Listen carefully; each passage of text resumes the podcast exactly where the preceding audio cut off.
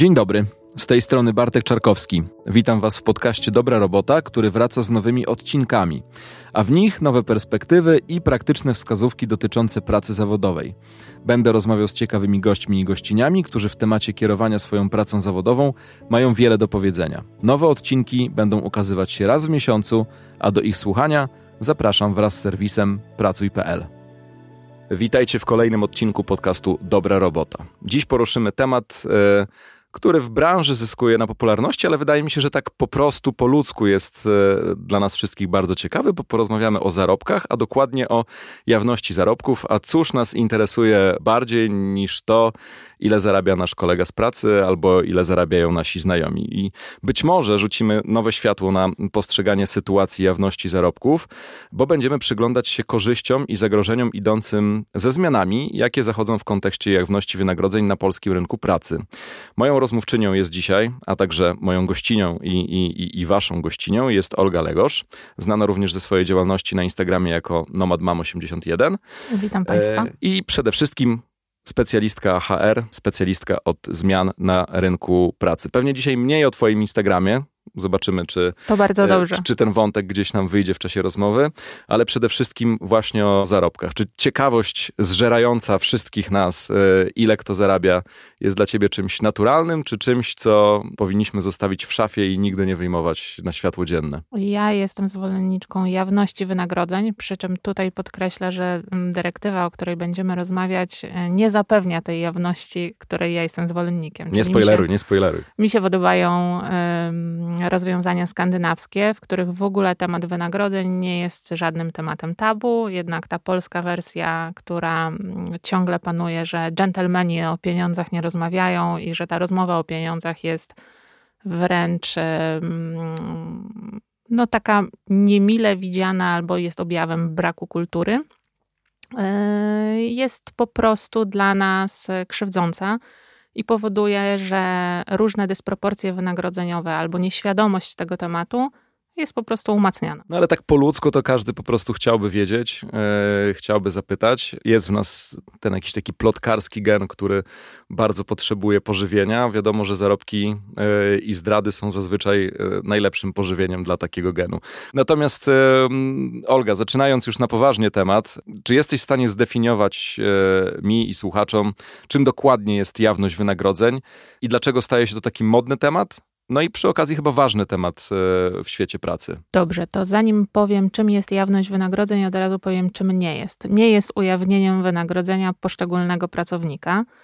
I u nas. Czyli te... nie zakończymy podcastu nie, informacją, ile zarobiliśmy. Nie zakończymy tego podcastu tą informacją, ale mieliśmy, mieliśmy nie rozmawiać o moim Instagramie, ale powiem, ja co roku publikuję swój pit na Instagramie więc e, zanim przyszłam, już do tego doszłam. Więc nie jest ujawnieniem wynagrodzenia poszczególnego pracownika, jest za to ujawnieniem polityki wynagrodzeń u danego pracodawcy. Oczywiście mówimy o tych większych pracodawcach, bo ci, którzy zatrudniają do 50 osób, w myśl tej dyrektywy nie będą e, objęci tymi wymogami. Okej, okay, no to to już jest pierwsza bardzo ważna informacja, że rozmawiamy raczej o ujęciu korporacyjnym, a nie raczej ujęciu małego rozmawiamy, biznesu. tak, o ujęciu korporacyjnym szczególnie w obszarze raportowania e, różnych wymogów.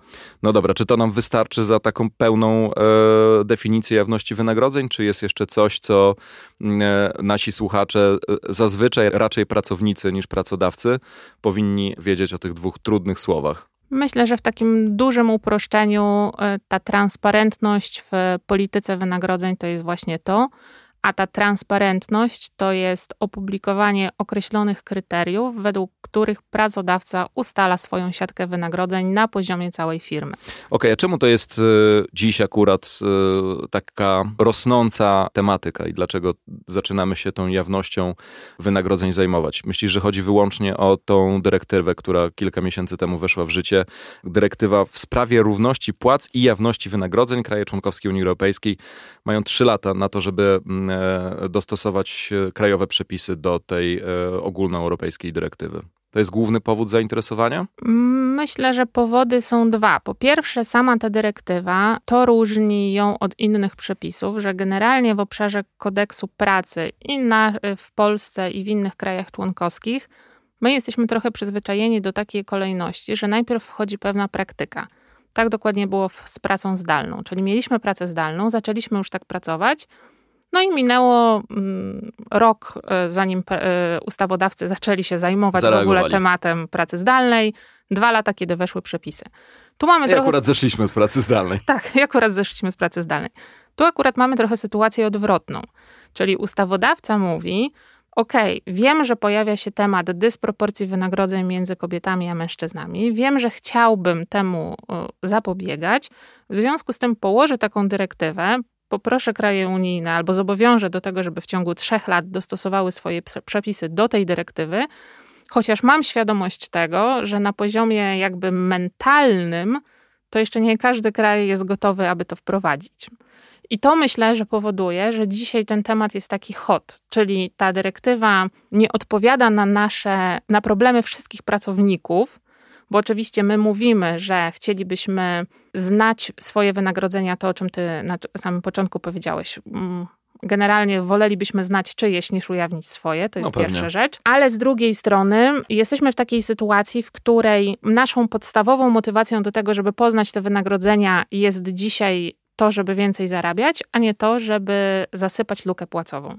A musimy to podkreślić, celem tej dyrektywy jest zasypanie luki płacowej, yy, czyli luki różnicującej wynagrodzenia kobiety i mężczyzn. Cofnę się jeszcze do początku tego pytania. Rozumiem, że e, w Unii Europejskiej każdy kraj ma swój kodeks e, pracy. Nie tak. ma ogólnego kodeksu pracy dla wszystkich e, krajów członkowskich.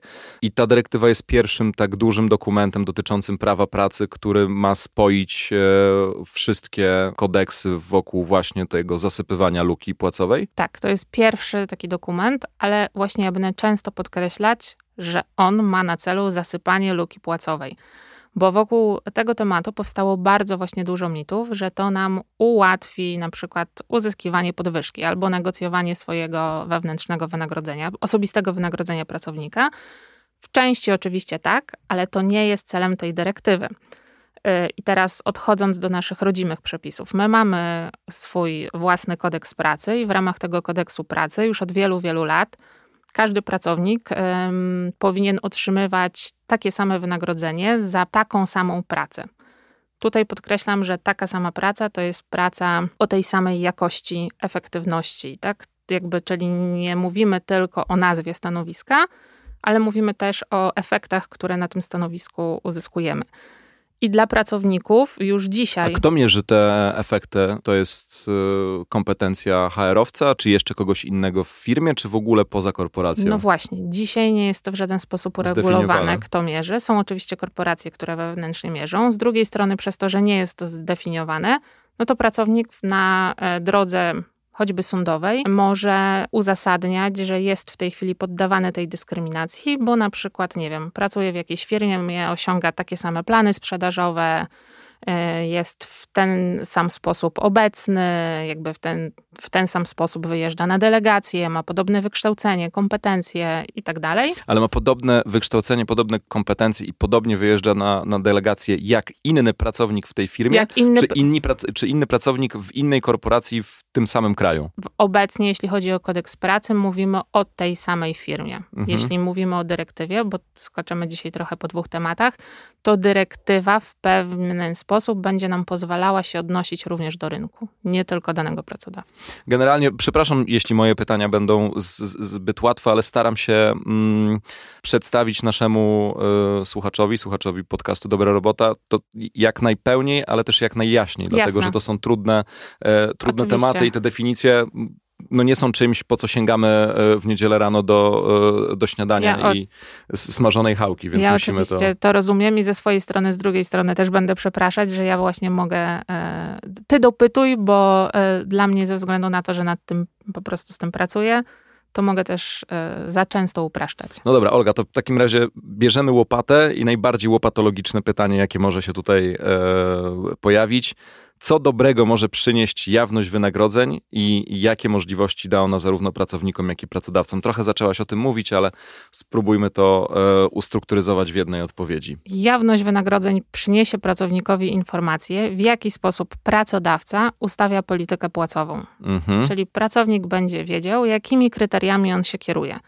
Czy jemu zależy na wykształceniu, czy na doświadczeniu, czy na określonych, mm, nie wiem, mm, KPI-ach efektywnościowych. Czy znajomość kilku języków. Czy znajomości kilku języków. Jakby tych kryteriów może być ileś tam. E, one oczywiście mogą być w określony sposób zważone, nie każdy musi być równy, ale ta zasada, według którego u danego pracodawcy będziemy określać wynagrodzenia, będzie musiała być jawna. Czyli my będziemy mieli tego świadomość i będziemy też mogli na przykład zaplanować swoją ścieżkę kariery, albo sobie na przykład odpowiedzieć na pytanie, czy te kryteria, które określa ten pracodawca, to są takie, które nam odpowiadają, bo nie wszyscy pracodawcy muszą się posługiwać oczywiście tymi samymi kryteriami. Dodatkowo te kryteria muszą być spójne dla firmy, a nie spójne dla danej grupy stanowisk. Czyli e, będziemy mieli też tą sytuację szczególnie istotną dla pracowników większych korporacji, że już nie będzie tak, że jeśli pracuję w dziale sprzedaży, ale nie zajmuję się sprzedażą, tylko po prostu jestem pracownikiem w pionie sprzedaży i jestem na przykład z wykształcenia prawnikiem i pomagam przy jakichś umowach prawnych, to tylko ze względu na to, że jestem w dziale sprzedaży, to moje wynagrodzenie będzie wyższe, na przykład ze względu na wskaźnik premiowy, który mnie kwartalnie obowiązuje, w stosunku do pracowników po prostu działu prawnego w danej firmie. Tak? Czyli jakby między y, pracodawcy, między poszczególnymi działami, też będziemy mogli się porównać, jakby jak, jakie kryteria dla naszego pracodawcy są ważne.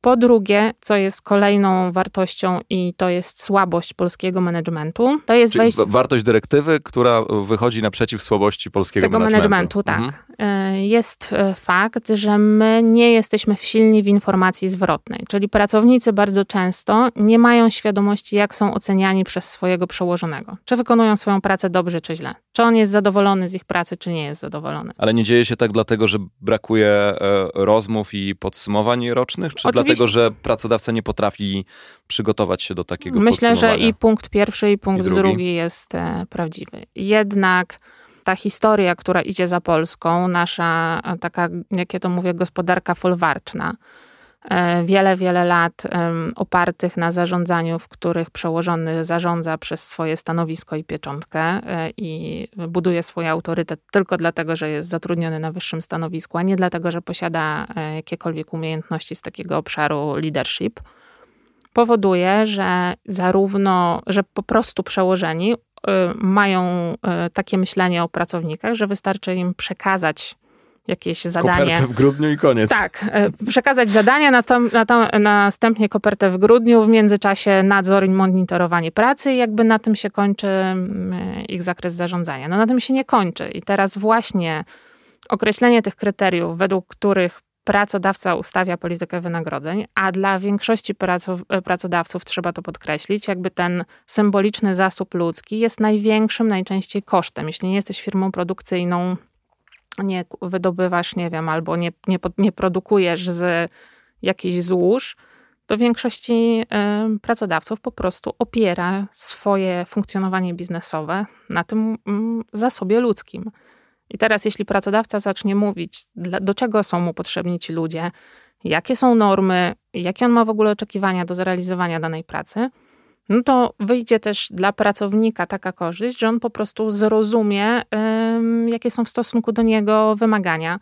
Będzie też trudniej takiego pracownika w części zwolnić e, z jego winy, no bo jeśli będziemy mieli określone w stosunku do niego wymagania, które on powinien spełniać, żeby spełniać wymogi pracodawcy, no to tak długo jak ta osoba spełnia te wymogi, tak długo nie możemy mu wypowiedzieć umowy jakby z jego winy, że przestał je spełniać, bo znowu jakby obiektywne czynniki będą świadczyć na jego korzyść. To był drugi punkt. Jest jeszcze trzeci? Czy te dwa są najważniejsze? Myślę, że te dwa są najważniejsze. To łapiąc się tych dwóch punktów, gdzie pracownik będzie mógł w ciągu tych najbliższych trzech lat, czyli wtedy, kiedy dyrektywa e, zostanie wprowadzona, znając polskie realia, przypuszczam, że będziemy na... 5 czerwca 2026. czyli ostatniego dnia, kiedy trzeba będzie wprowadzić e, tę dyrektywę, bo później już po prostu e, nie będzie daty. Mm, gdzie pracownik będzie mógł ten aktualny albo ten obecny w danej, w danej korporacji, albo ten przyszły, będzie mógł sprawdzić sytuacji, o której dyrektywa mówi, czyli chociażby tą równość płac na danych stanowiskach. Będzie mógł wystąpić do komórki kadrowej w dużym. Nawet jeśli będzie aplikował na stanowisko w tej firmie. A jeśli będzie aplikował, to e, dyrektywa mówi o tym, że pracownik powinien przed procesem rekrutacyjnym poznać warunki zatrudnienia na danym stanowisku, czyli właśnie albo wynagrodzenie minimalne, albo widełki na danym stanowisku. I teraz. Tam jest ten taki haczyk, prawda, w tej zapowiedzi. Ten haczyk brzmi tak, że mit, który wokół tego poszedł, poszedł, że wszyscy pracodawcy będą musieli w ogłoszeniach o pracę publikować te wynagrodzenia, a tak, a tak nie, nie, będzie. nie będzie. Dlatego, że właśnie dyrektywa mówi literalnie, że pracodawca jest zobowiązany poinformować pracownika, co też oznacza, że pracodawca może poczekać na spłynięcie CV, wybrać pięć osób do spotkań, tym pięciu osobom... I tylko te pięć osób się tak, o tym dowie. I te, tylko te pięć osób się o tym tak, dowie. Tak, wydaje mi się, że to jest chyba e, największy mit, który na razie e, jest do obalenia przy okazji rozmów o dyrektywie pracy, że raczej nie będzie można się spodziewać e, informacji o tym, jakie widełki e, płacowe są przeznaczone, chociaż przypuszczam, że będzie część firm, która będzie chciała traktować ja, ten temat bardzo transparentnie. Ja myślę, że poza motywacją poszczególnych firm, to wszystko tutaj bardzo mocno zależy, jak generalnie mówimy o rynku pracownika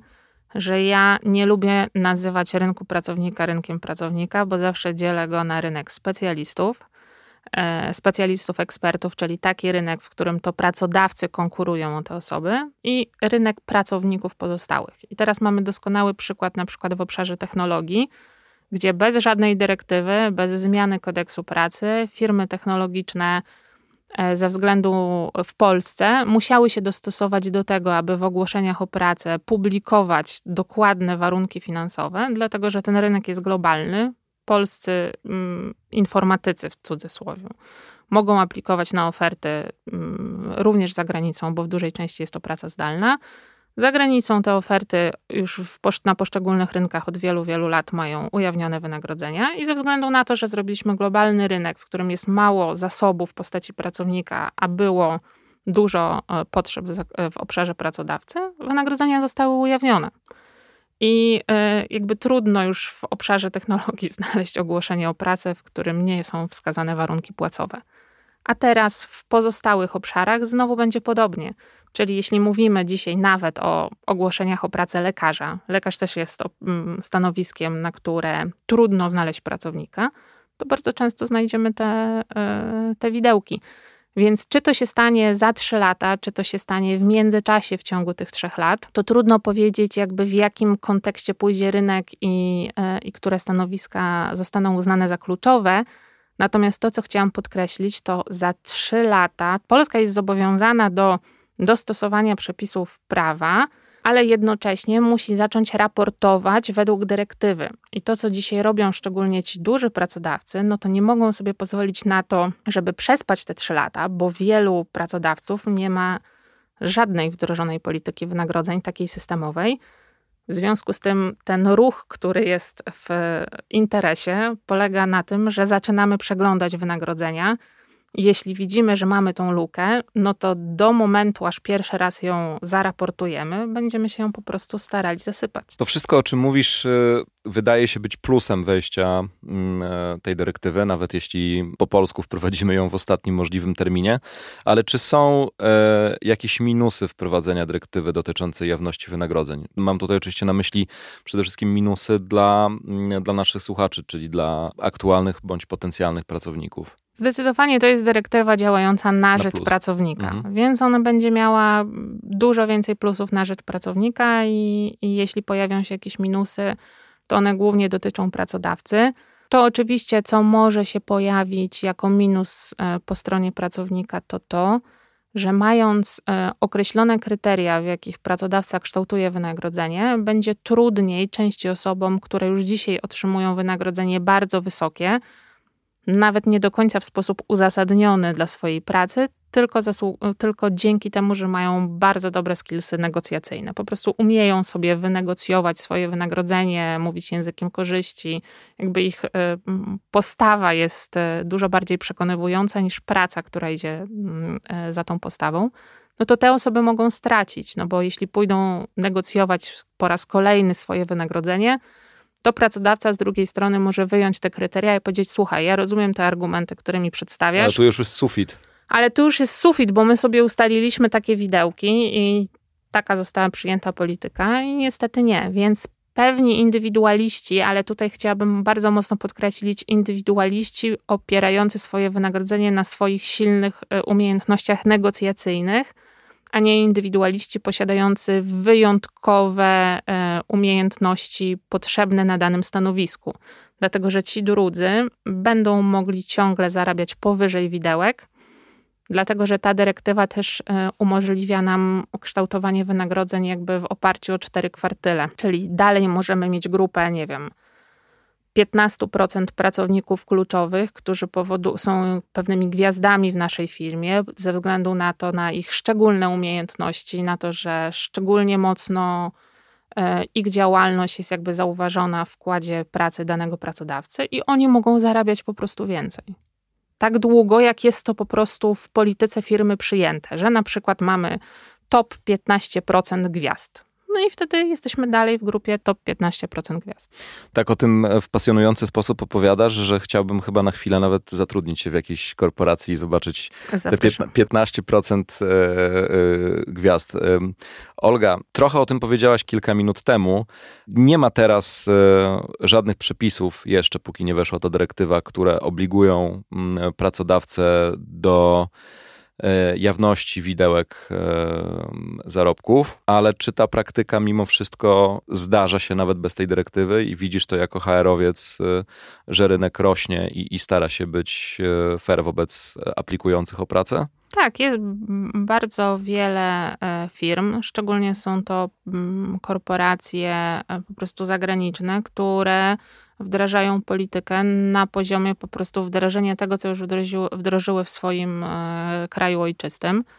I one po prostu mm, te wynagrodzenia publikują. E, podkreślmy też, że my mamy całe grupy zawodowe, po prostu jako Polska, co do których jesteśmy od lat przyzwyczajeni, że występuje jawność wynagrodzeń no mamy wspomnianych lekarzy, że jesteśmy w stanie sprawdzić, ile zarabia lekarz rezydent, ile zarabia pielęgniarka dyplomowana, ile zarabia lekarz specjalista. Mamy całą sektor edukacji. Przecież ten nauczyciel stażysta, nauczyciel dyplomowany, mianowany. Wszystkie te widełki też są publiczne. Więc trochę w tej dyskusji, jak to będzie wyglądało, no właśnie trochę będzie podobnie wyglądało jak w tych obszarach, z tym, że będziemy po prostu mieli dużo więcej obiektywnych kryteriów, żeby stwierdzić, co powoduje, że jestem w jednej grupie, co powoduje, że jestem w drugiej grupie i jakimi kryteriami jestem oceniany. A czemu niektórzy pracodawcy nie chcą ujawniać e, widełek i no, będą musieli zrobić to dopiero, kiedy wejdzie dyrektywa, a teraz strzegą tego jak jakiejś największej tajemnicy swojej firmy? No wprost dlatego, że dyskryminują. Pracodawcy w Polsce bardzo mocno korzystają na tym, że, e, że wynagrodzenia są poufne tutaj dodam do, do... Mówisz o dyskryminacji płci, tak? Nie, ja nie... też dyskryminacji ja, zarobkowej Ja mówię o dyskryminacji zarobkowej, e, bo jakby mówimy o dyrektywie, która załatwia temat płci, ale ona oczywiście w części, pokazując widełki, daje jakąś informację pracownikowi, gdzie on w ogóle w tych widełkach się znajduje, tak? Czy on jest po środku, gdzie jest sufit, czy on jest może na dole e, tych widełek, mimo tego, że ma 10-letni staż u danego pracodawcy, a właściwie ma początkowe wynagrodzenie. Więc da mu to po prostu trochę więcej informacji. Pracodawcy po prostu dzisiaj korzystają bardzo mocno z tego, że tylko oni mają dostęp do tej informacji. Wpisują też pracownikom w umowę zapis, że ci nie mogą ujawniać swojego wynagrodzenia. Dyrektywa wprost mówi, że takie zapisy w umowach będą musiały zniknąć one już dzisiaj e, nie powinny się tam znajdować. To znaczy, dzisiaj mamy taką sytuację, że te przepisy tam są i one de facto są straszakiem, bo nie mamy żadnych przepisów, które mogłyby wyegzekwować złamanie zakazu mówienia o swoim wynagrodzeniu. Taki mamy dzisiaj stan w Polsce, ale bardzo wielu pracowników ma ten e, zakaz mówienia o swoim wynagrodzeniu wpisany w umowie o pracę i po prostu nie zdaje sobie sprawy z tego, że ten zapis nie ma żadnej mocy, więc trochę psychologia tutaj działa. No mam wpisane, że nie mogę mówić, więc z nikim nie rozmawiam.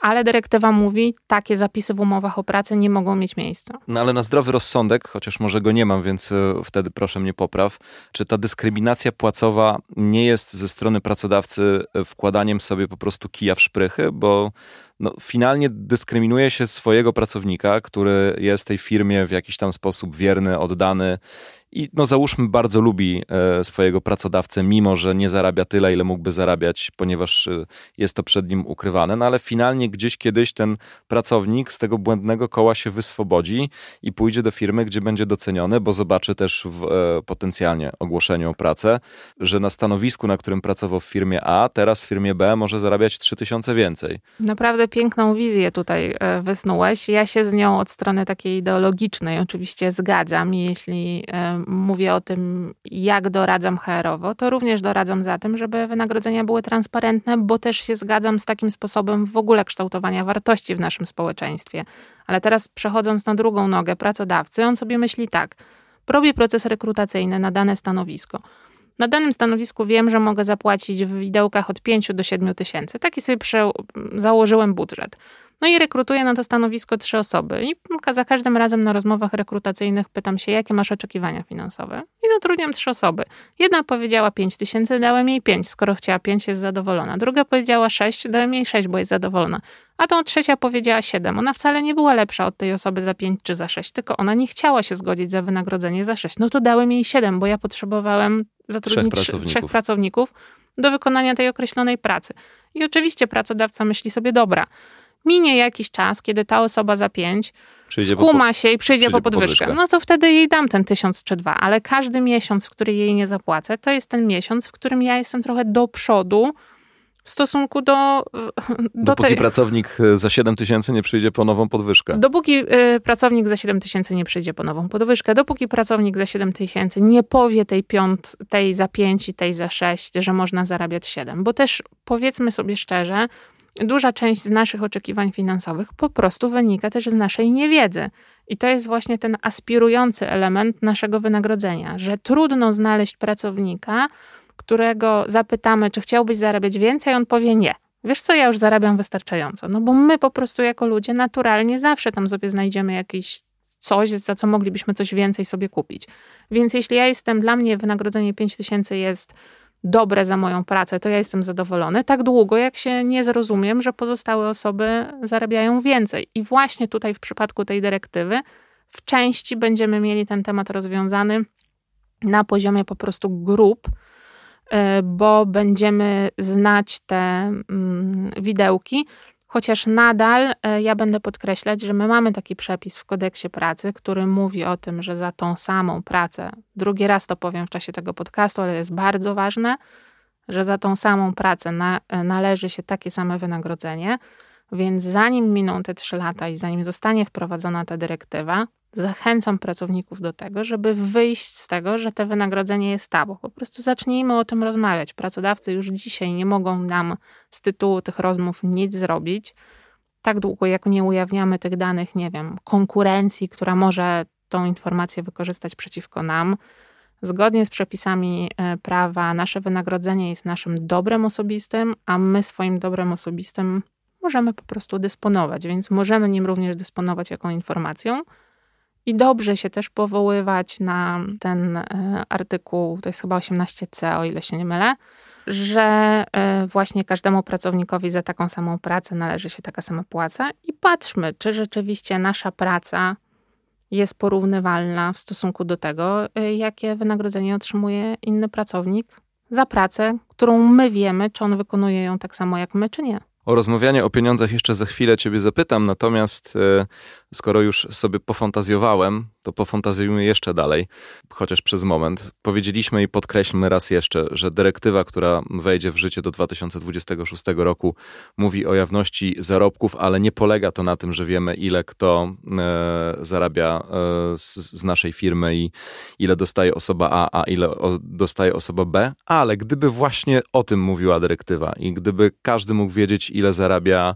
w Twojej firmie każdy pracownik, gdybym ja wiedział, ile w firmie, w której jestem e, dyrektorem operacyjnym, zarabiają wszyscy, to, to gdzie byśmy trafili na rynku pracy z taką wiedzą? Co by się wydarzyło, gdyby każdy wiedział albo mógł dowiedzieć się, ile ktoś z nas zarabia? Ja jestem zwolennikiem tego, jeśli chodzi o rynek pracy, bo on dużo bardziej zrównuje sytuację pracownika i pracodawcy. Ja po prostu jestem zwolennikiem takich rozwiązań, w których dwie strony mają e, podobną wiedzę e, na temat jakby warunków swojego zatrudnienia. Natomiast rozumiem, że to, co jest wyzwaniem przy tym scenariuszu, o którym to byś mówił, to są po prostu kwestie społeczne, że są osoby i też e, mamy takie podejście społeczeństwa, które e, w części zazdrości, w części jest zawistne, w części nieobiektywnie patrzy na czyjeś wynagrodzenie, jakby nie doceniając właśnie tych e, szczególnych elementów. I znowu, tak jak powiedziałam przed chwilą, że wynagrodzenie jest naszym dobrem osobistym i co do tego się zgodziliśmy w Polsce, że ono tym wynagrodzenie dobrem osobistym jest to teraz sytuacja, w której ktoś dysponuje tym dobrem osobistym i ujawnia informacje, której ja bym nie chciał ujawnić, jest jakby moim zdaniem przegięciem e, w drugą stronę, e, na poziomie po prostu takich filozoficznych wartości. To płynnie przyszliśmy do tego pytania o jawność rozmawiania o pieniądzach w ogóle, nie tylko o zarobkach, ale o pieniądzach jako, e, jako takich. Mm, czytałem mm, z Tobą kilka wywiadów i w jednym powiedziałaś e, o tym, że to są zaszłości nie ostatnich dziesięcioleci, tylko to są zaszłości, które dotyczą wielu wieków wstecz i tego, jak po prostu zostaliśmy e, wychowani pokoleniowo. Tam się pojawiają słowa o zaborach.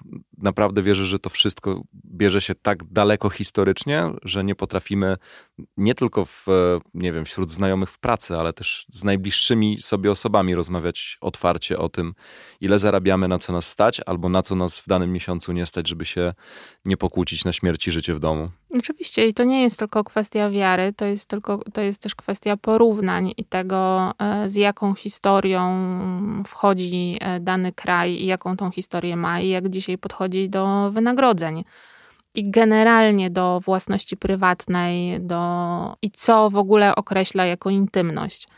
My mówimy o krajach skandynawskich, które transparentnie mówią o wynagrodzeniu. Mówimy o tym, że na przykład taka Dania nie potrzebuje minimalnego wynagrodzenia, dlatego że ma tak silne związki zawodowe dedykowane każdej grupie, że po prostu każda grupa określa swoje minimalne wynagrodzenie. Trudno nam sobie wyobrazić w Polsce taką sytuację, że likwidujemy minimalne wynagrodzenie, dlatego że u nas związków zawodowych praktycznie nie ma w związku z tym pracownicy zostaliby pozbawieni w dużej części swojej ochrony. A myślisz, że ta dyrektywa w jakikolwiek sposób zmieni tę sytuację, że to będzie takie ziarenko, e, z którego zacznie rosnąć e, poczucie wśród społeczeństwa, że ta rozmowa o pieniądzach jest istotna. E, wiadomo, że to się nie zmieni w jednym pokoleniu, ale zaraz będę mm, przytaczał tutaj mm, wyniki badań przeprowadzonych przez Pracuj.pl chyba jest jakieś światełko w tunelu, jeśli patrzy się na mm, Zetki i na to najmłodsze pokolenie wchodzące teraz e, przebojem na rynek pracy. Zresztą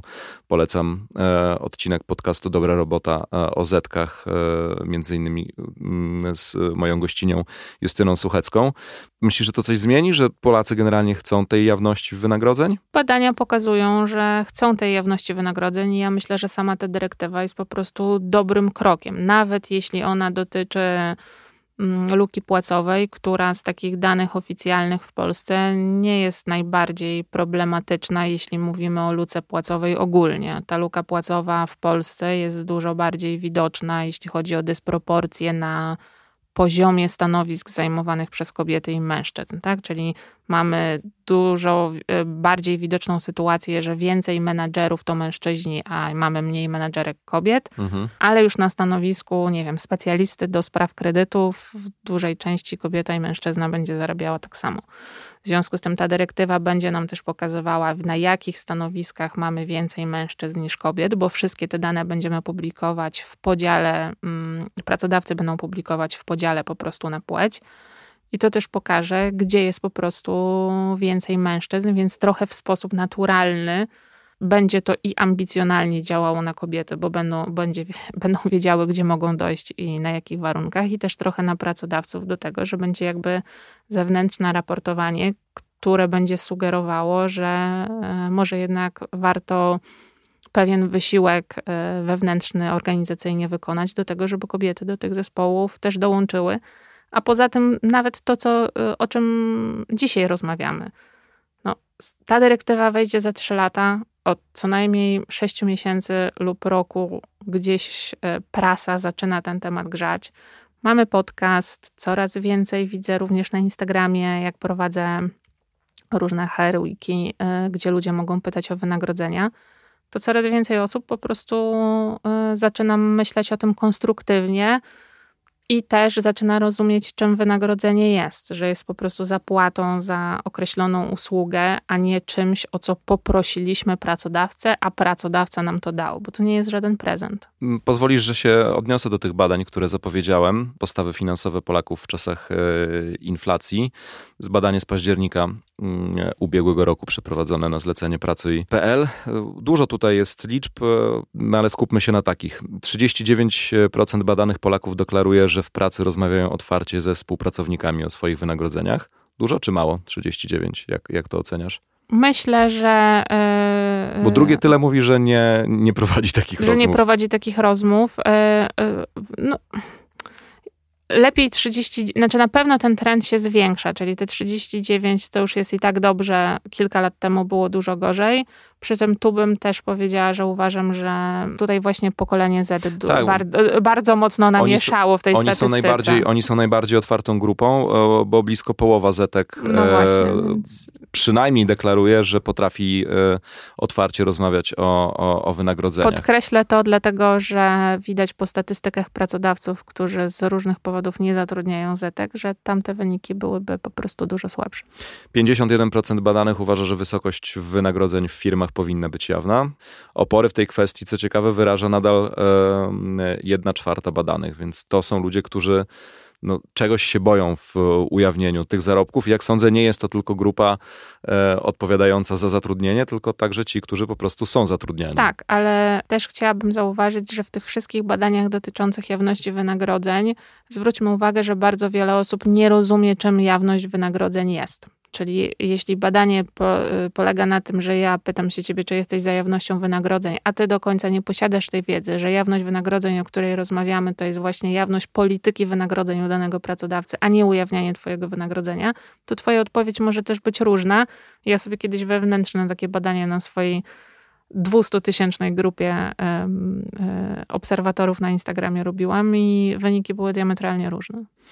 I jeszcze jedno może takie ciekawe przytoczenie z tego badania. Trochę, no nie wiem, mówiące nam o tej dyrektywie, że ona bardziej jest o równości płci niż e, równości zarobków. 31% kobiet deklaruje, że wstydzi się rozmawiać e, e, o zarobkach w swoim najbliższym otoczeniu, a mężczyźni to tylko 25% ci, którzy sceptycznie podchodzą do, do rozmów mm, o zarobkach. Dużo ciekawych wyników to zawsze można sobie sprawdzić na stronie pracuj.pl i wyciągnąć taki ekstrakt z, z badań. Mm, Olga, będziemy myślę powoli zbliżać się do końca naszej rozmowy. Czy gdybyś mogła zdecydować tu i teraz, wprowadziłabyś jawność wynagrodzeń na polskim rynku pracy takim jednym e, skinieniem palca? Jednym skinieniem palca tak, z założeniem, że mm, Polska ma na to rok, żeby się dostosować. Boisz się tych trzech lat, co? Boję się tych trzech lat w tym kontekście, że uważam, że tak jak dzisiaj nie jesteśmy na to e, jeszcze w części gotowi, tak za trzy lata będziemy gotowi zdecydowanie a stracimy 3 lata, jeszcze bardziej pogłębi się dysproporcja pomiędzy Silver Generation a, a, a osobą z, z zetką, które jakby wchodzą na rynek pracy. I uważam, że nam generalnie e, przydałyby się rozwiązania, ta dyrektywa takim jest, które dają silniejszego powera stronie pracowników niż pracodawców, ze względu na to, że właśnie nie mamy silnych związków zawodowych, po prostu jako kraj z, z kilkoma wyjątkami w grup zawodowych, to potrzebujemy dużo szybciej dobrych przepisów dających mm, pracownikom jakieś narzędzia. Tutaj chciałabym podkreślić na koniec jeszcze jedną rzecz z tej dyrektywy, która jest bardzo mm, optymistyczna, jeśli chodzi o pracowników. Do tej pory ciężar dowodu, że pracodawca płaci różnie osobom, który, w którym powinien płacić tak samo, leży po stronie pracownika. To pracownik musi udowodnić. W myśl tej dyrektywy to pracodawca będzie musiał udowodnić, że nie płaci różnie. Jednocześnie, jeśli pracownik pójdzie do sądu i poda taką tezę, ten pracodawca płaci różnie, i jeśli pracodawca nie obroni się, czyli nie uzasadni różnic w wynagrodzeniu, to e, pracownik będzie miał prawo do odszkodowania wstecz wypłaty wynagrodzenia łącznie z odsetkami. W to wchodzi nie tylko wynagrodzenie podstawowe, albo, ale też premiowe, wszystkie dodatki typu samochód i tak dalej. W związku z tym mamy dosyć takiego no, silnego bata albo motywatora po stronie pracodawców, żeby jednak to zrobić, bo jest e, no, dosyć duża konsekwencja i jest mi trochę przykro, że mamy na to czekać aż 3 lata. Pewnie lepiej używać słowa motywator niż, e, niż bat. E, Olga, bo też cieszymy się tymi zetkami, powiedziałaś o zetkach, które zaburzają te wyniki, które przytaczaliśmy i które zmieniają generalnie spojrzenie na rynek pracy i trochę pewnie denerwują swoich pracodawców. Jakiś czas temu powstała strona zarobki.pracuj.pl, na której można znaleźć szereg materiałów edukacyjnych, są tam rozmowy z ekspertami, także o tym, że pieniądze wciąż pozostają tematem tabu, co tak. sobie e, kilka minut temu e, Często powiedzieliśmy. Tę stronę polecam. Ja też ją polecam i, i, i mam nadzieję, że będziecie na niej e, znajdować szereg i, i interesujących informacji. No ale te zetki, rzeczywiście to jest takie pokolenie, które ty obserwując ze swojego e, miejsca pracy HR-owca, widzisz, że to będzie coś, że to będzie tajfun dla, dla środowisk pracy? Tak, to będzie tajfun i on już dzisiaj jest tajfunem tylko ze względu na to, że wpada w, wśród jakby pracowników, którzy myślą jeszcze według tych starych zasad, to e, ich moc się troszeczkę obija o, o, o, te stabilne, mm, nie chciałabym e, użyć słowa słupy, bo to brzmi dosyć negatywnie w stosunku do e, innych pokoleń, ale no na pewno ta moc tego tajfunu e, jest dzisiaj odpierana, ale im więcej tych osób na rynku pracy będzie, tym ten rynek bardziej się będzie zmieniać.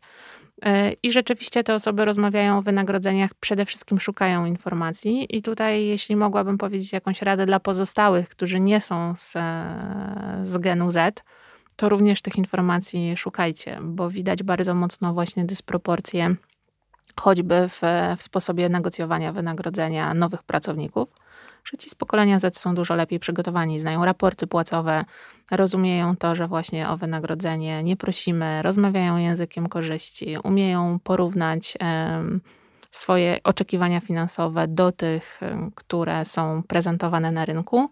A starsze pokolenia bardzo często wychodzą z tej pozycji: chciałbym poprosić o wynagrodzenie, czy mogłoby być one takie.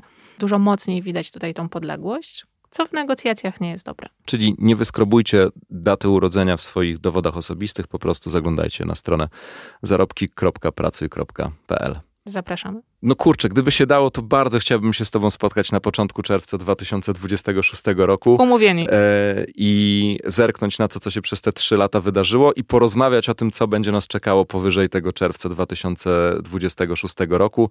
Czy na poziomie rynku pracy będziemy żyli wtedy w zupełnie innej Polsce, a może nie zupełnie, ale po prostu innej Polsce, co chyba sobie powinniśmy przybić i tego sobie życzyć na zakończenie naszego spotkania. Tego sobie życzymy. Zresztą spotkanie, które pozwoliło nam odkryć dzisiaj zagadnienie jawności wynagrodzeń i poznać różne podejścia do tego tematu, zarówno od strony pracowników, jak i pracodawców. Wiemy już, jakie są pozytywne strony wprowadzenia jawności zarobków, ale także jakie wyzwania i jakie negatywne aspekty mogą nas spotkać. Natomiast no też wiemy, że raczej więcej tych pozytywnych e, niż negatywnych e, stron. Ciekaw jestem, jakie jest Wasze zdanie na ten temat, dlatego zachęcam Was do dzielenia się przemyśleniami i własnymi doświadczeniami dotyczącymi jawności zarobków. Jak zwykle w komentarzach e, na YouTubie pod tym odcinkiem lub w social mediach pracuj.pl. Moją gościnią i waszą gościnią, gościnią podcastu Dobra Robota realizowanego razem z pracuj.pl była Olga Legosz, bardzo Ci dziękuję za wizytę. Ja również dziękuję. Zatrzymałem się na tej Oldze, bo jeszcze zanim zaczęliśmy rozmowę, to też mówiłaś, że można do Ciebie mówić Olka, ale zostaliśmy do końca przy Oldze. Dowolnie. Dzięki za rozmowę, wszystkiego dobrego i do usłyszenia w kolejnym odcinku. Dzięki.